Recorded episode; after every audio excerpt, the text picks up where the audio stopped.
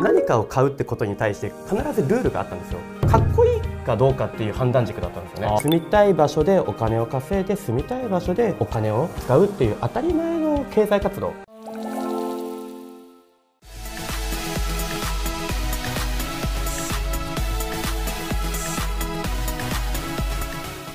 はい、皆さんこんにちは。本当にアグレッシブな方にお越しいただいております。リアルワールド取締役の千葉さんです。はじめまして。リアルワールドの千葉です。よろしくお願いします。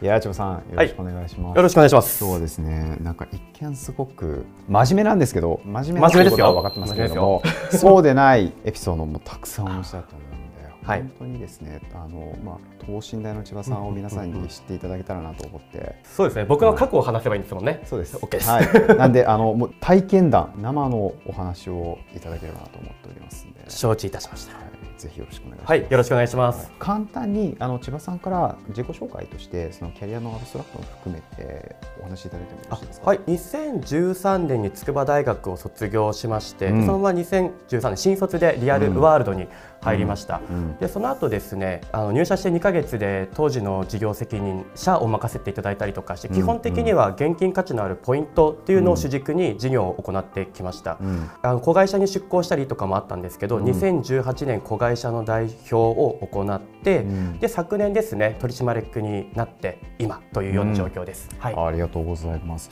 プロパーなんですよね。プロパーです。新卒です。プロパーで上場企業役員。なんて夢があるんだ。まあ、夢ありますよね。まあ、でも今うち人少ないんで。いやいやいや 僕せっかくあげたんで。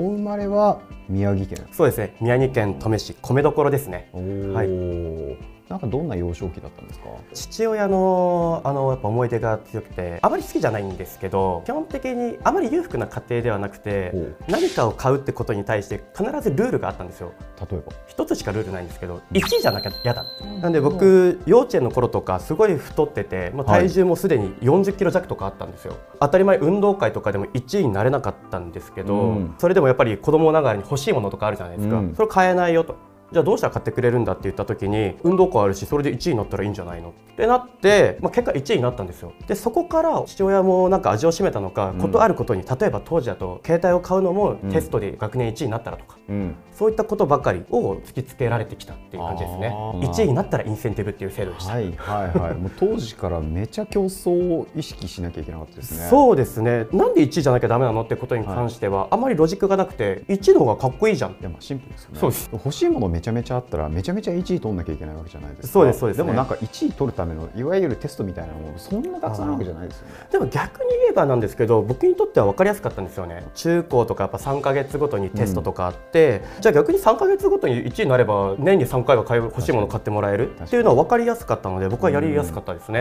あ何頼まれるんですか？僕野球やってたんでうん。バットとか中学生の頃はガラケーもそうですし、うん。あとあの MD コンポとか。時代を感じますねちょっと。確かに。ちょっとこの辺に移してみましょう。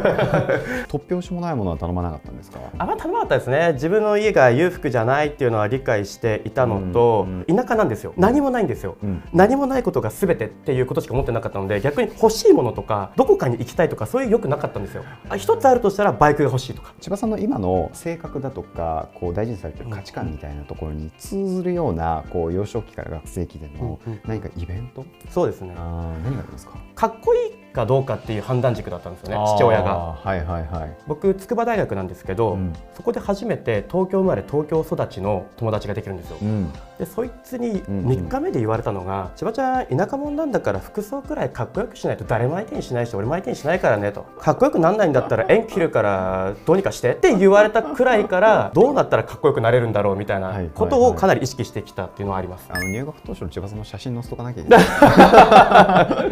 じゃあもうそこでファッションリテラシー高めようってなっいやたんですね。全然です。なんかその友達が言うのは、まあ、千葉ちゃんセンスはないけどやっぱ生き様じゃない？男たるもの。例えば僕の大学だと大学院に行くのがほとんどだったんですけどそれはやっぱつまんないからさはい同じキャリアってさわざわざさ田舎から東京にさ行こうとしてるのにどうすんのそれと。だったらもっと俺らが違う道行こうぜっていうことを大学1年の頃からずっと言われてきて、はいはい。見事に僕は大学院に行きませんでした。今となっては本当に彼のその一言から始まったその付き合いっていうのは非常に僕僕の中では重要な経験になってますね、やっぱそうでもないと周りから強烈に言ってくれる人いないと、なかなか自分から行動とか思考を変えようってならないじゃないですか、はい、っていうところで非常にいい思い出ですね。他に何かあります他ですと、あまり大学に行きたいとは思ってなかったんですけど、地元を出たいと強烈に思うようになった出来事があって、なるほど。それが中学校23年生の頃と高1、ね、はい、何があったかというと集団認知にあの45回会うんですそれも小学校の時一緒に野球やってて中学校の野球部でも一緒にやってる先輩とか本当にジャスコの裏みたいなところでボコボコにされるっていう やつです。ジャスコって言いな。かったそれが大学に行く人ときっかけだったんですね。でリアルワールドに入るきっかけは僕あの就活2011年頃に行ってたんですけど基本リアルワールド1本だったんですよ、うん、2011年に東日本であの大震災がありました。ね正直就活のネタ作りであのボランティアやってたんですよ、うん、地元だしってかっこいいなと思ってけど、うん、とあるおばあちゃんと出会った時に強烈な一言言っていて、うん、まあ、みんなボランティアに来てくれたりとか、はい、お金を集めてくれて、うん、とても嬉しいけど、この街がきれいになる頃には私はもう生きていないし、この街にも誰も住んでいないよねっていうことを言ってたんですね。でその時に漠然とボランティアをしていた僕が復興とは何かを考えるようになったん。ですよ。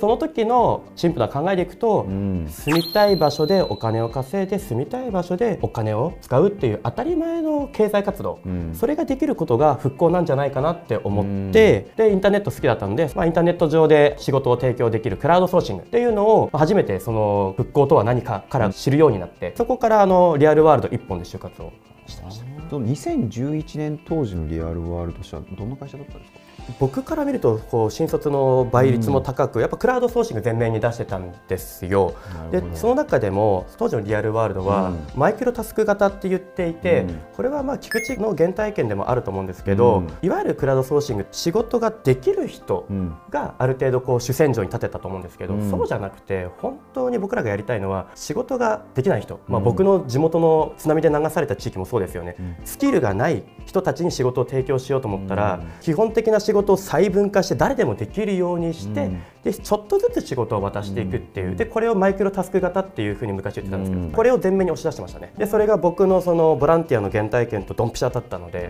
ここ以外に行く意味がないだろうと思ってました、えー、リアルワールド社自体は認知されてた？IT は好きだったんですけどリアルワールドのことはやっぱ知らなかったですね。やっぱその原体験があって初めて調べて知るようになりました、えー、そのタイミングで菊池さんにもお会いされてると思ってるんですが、はい、当時どんなやり取りしたか実はですね、はい、内定をもらうまでって菊池さんとは最終面接でしかやり取りしかなかった、うん、あんまり知ってなかったんですよ。それも面接も10分質問されて残りの50分、うん、じゃあ質問ある？それで次はしか言われないそんな面接だったので、うん、ただただ怖い人っていう印象でした。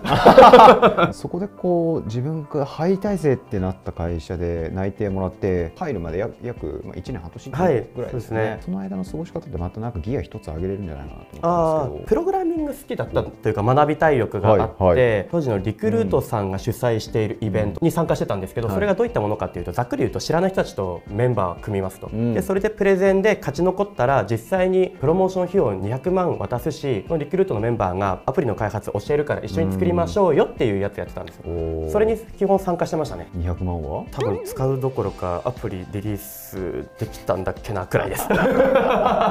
かなりビジネスに近いようなことをもうずっとされてきたってことですね。好奇心でしたよね、はい、シンプルですね。あシンプルです。後編の方はですね、はい、リアルワールド社以降のところと仕事論的なところをガガッと深掘るようなお話にさせていただければと思いますので、前編は一旦ここまでとさせていただければと思います。はい、ありがとうございます。